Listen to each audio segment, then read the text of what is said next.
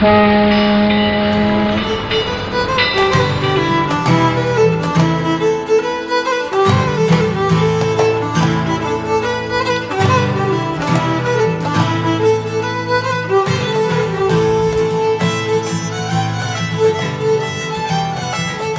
back to Titanic Minute, your daily podcast where we journey through the movie Titanic minute by minute until disaster strikes.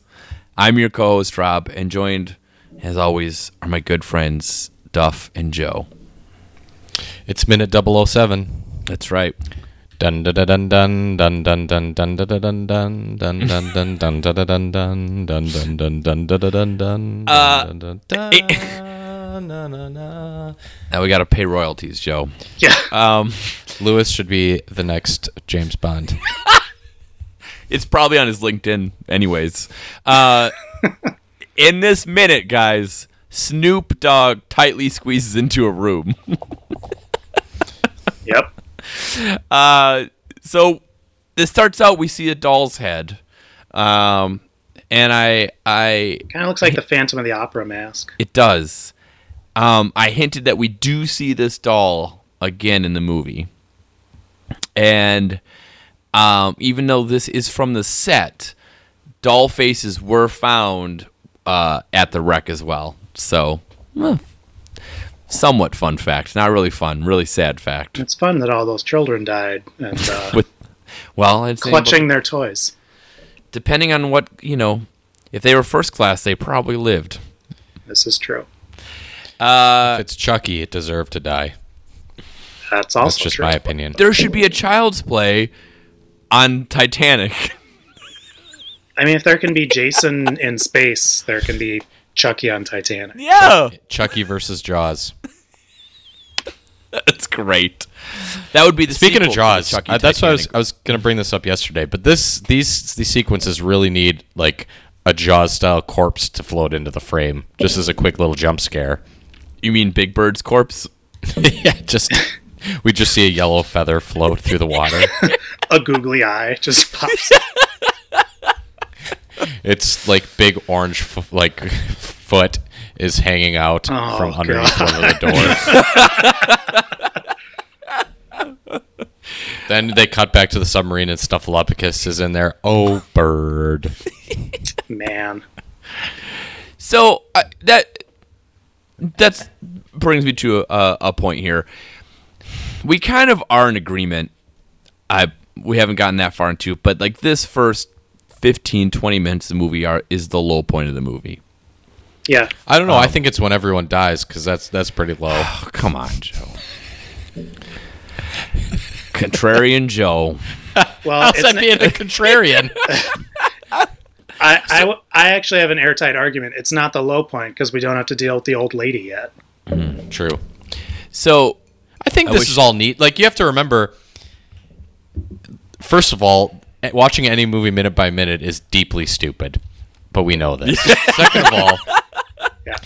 uh, if you were seeing all of this on like a big screen in a movie theater, uh, all this footage would be really cool. Yeah. The, I the, mean, it the already is models, kind of cool, but Yeah, the models and the footage are very cool. It's it's later when it's just all them sitting around in a room and Rose is telling a story that that's really the low point. okay, because that's kind of what I was going to get to is that I kind of feel like, um, as much as whenever I watch this movie, I'm just sort of waiting for this to get through to get to um, to the actual ship. while people were on it. I I do think. I do think watching this minute by minute, there's not a whole lot I would remove from it. Like you kind of need to set the stage of this wreck stuff is super cool. We kind of have to, you know, start to dig around and see some of this. Um, and a lot of movies would have like a large uh, credit sequence, anyways, at this point. And since this movie is like 15 seconds of credits, um, this is fine. I think it's really good, and this sounds really cliche and hacky, but it it kind of sets the ship up as a character. I know that sounds stupid, but it really does. It does. Um, one of the things I, I I thought I, I read or heard was that when they originally cut this, they had like the sounds of the submersibles and the ROVs and stuff, and they to try to be realistic, and they were like, ugh, it's just loud, and instead they decided to have it like when it opens so silent and like ghost like that I think does a does a good job of setting that setting that sort of like beginning of sadness of like ugh this is a ship that like a lot of people died on and like when you see that you know these glasses and you see this doll head like it starts to starts to bring that home although brock doesn't get that yet does he No, he does not. He's uh, kind of a vulture, no instead grave lewis robber. lewis has to tell him just chill boss Just Yeah. have have you guys do you do you or anyone you know call someone call your boss boss no, like in a sincere way to their face? no. I used to call my boss boss in like a jokey way, like I. But yeah, I've never actually called someone boss. Because he's he does it like five or six times in in this week this week's collection of minutes. I find it deeply strange and inc- Yeah. incredibly pathetic. I think there's two people you should ever call boss and that's bruce springsteen and tony danza And Big Boss Man. in the big boss man R- R.I.P. Um, well, so we have this ROV. Uh, Snoop enters into that doorway. It's a tight fit, um, but the Snoop ROV, uh, as we mentioned earlier, was supposed to be just a prop. Uh, instead, Cameron just drove into the Titanic. And that's the other thing I want to point out. Not that he went down in a submersible, but I'm pretty sure that when he was down there, he was the one controlling these ROVs. Yeah, I I think you're right.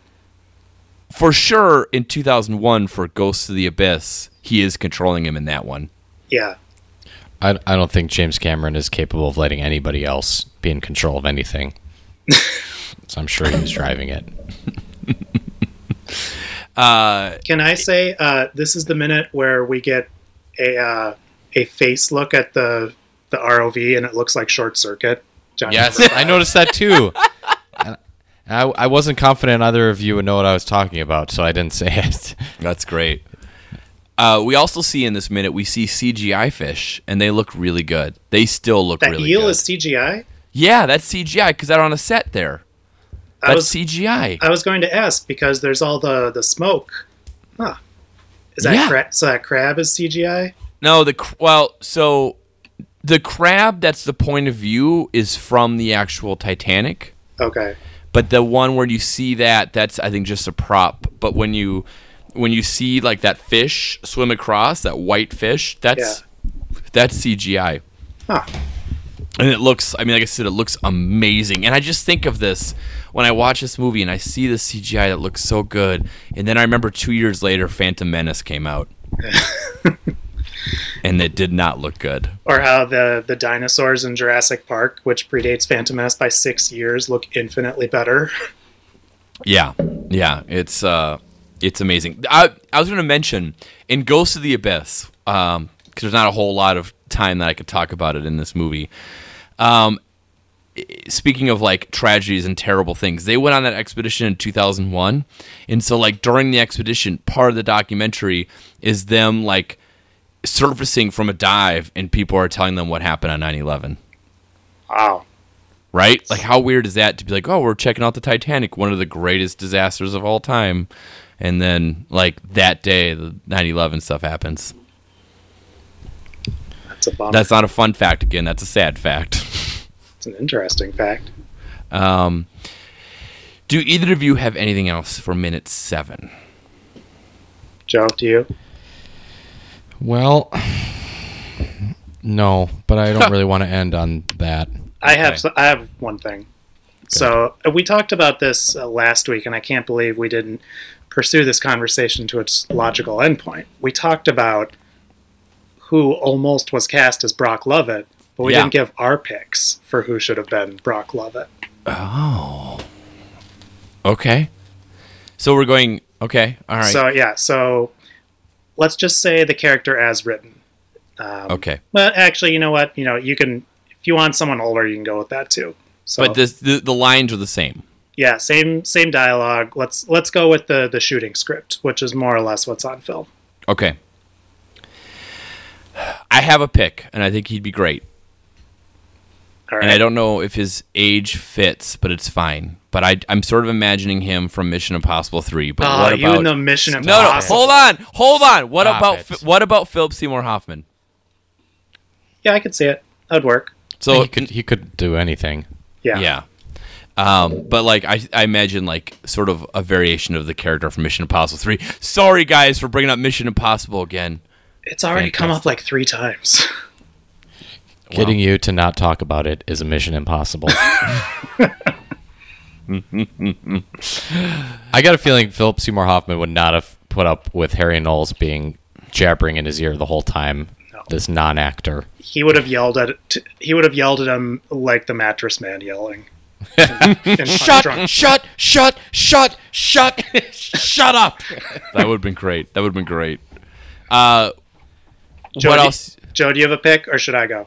Uh, I I c- haven't quite arrived at one yet, but Okay. so if you could go, I'd appreciate it. I've got more too if you need them. I'm uh, I'm a sure you- treasure do, chest do another casting. one just because I'm tired of your Mission Impossible nonsense. Okay, uh, Woody Harrelson.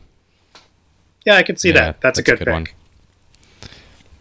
All right, so mine is someone who was probably at the height of their stardom around this era.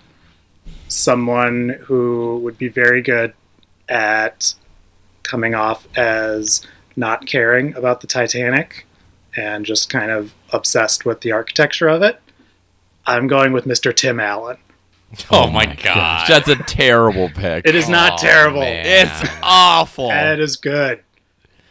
Come Can you- on. he would be so good because he would not he would be he, he would fit in perfectly with lewis they would be the two most obnoxious people um, ever filmed I think Lewis should have been Billy Bob Thornton. Um, but fat billy bob thornton from tombstone Yes. uh, Joe, who would you cast as Brock Lovett?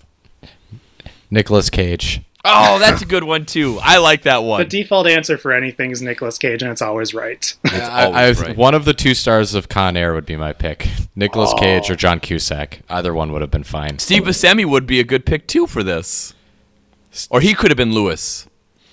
he could have been he could have been lewis he could have actually been funny maybe as lewis whereas lewis just comes off as annoying I would have cast him as Jack.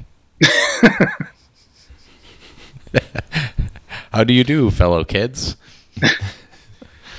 Uh, Duff, do you have anything else on this minute? no i'm good The only thing I'll I'll, I'll bring out is the uh, the amazing job they did on the set to match the footage that was shot um, at the wreck. You know, like the piano and that fireplace. Like oh that like- reminds so thank you for bringing that up i do have one more uh, interesting fun fact i guess you call it.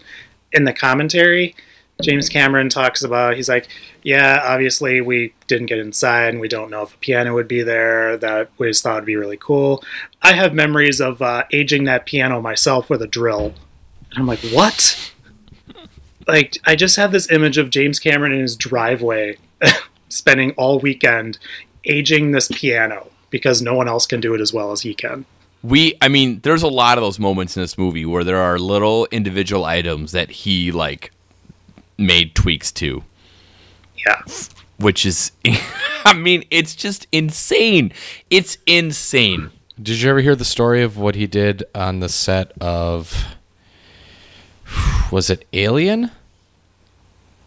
I mean, aliens. aliens No, no, I'm sorry. Uh, because he got to start working for Roger Corman, as is the case always with Roger Corman movie.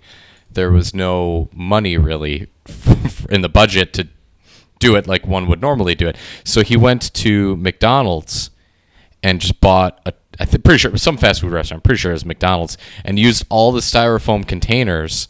And at one night, built like the walls of a spaceship using uh, fast food containers that he like repainted and cut and stuff like that. Wow. That's crazy So yeah, it doesn't surprise me that that he did that because that's kind of that's kind of how he caught Roger Corman's attention was his ability to uh, to make that, and he spent you know like twenty dollars at a fast food store just to get all the, the packaging and stuff. Yeah. I wonder how much. So his first the movie I was thinking of was Piranha Part Two: The Spawning. And I wonder how much this influenced Titanic because a scuba diving instructor, her biochemist boyfriend, and her police chief ex husband try to link a series of bizarre deaths to a mutant strain of piranha fish whose lair is a sunken freighter ship off a Caribbean island resort. More or less Titanic. It's where he got the, the bug for diving into the ocean, maybe. Maybe. Uh, all right, well, guys, tomorrow I'm excited because we have uh, to continue our Tombstone Minute tradition.